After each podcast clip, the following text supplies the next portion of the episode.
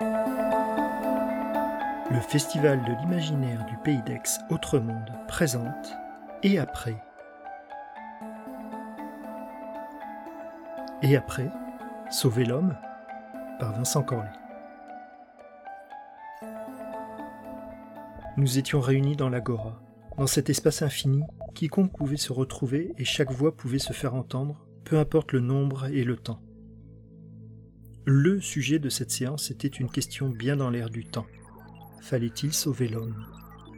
Un serveur famille avait retrouvé dans une anté-covidienne base de données des séquençages d'ADN d'êtres humains. Après analyse des informations et un petit travail de corrélation des segments manquants, ils ont conclu qu'il était techniquement possible de recréer un être humain biologique.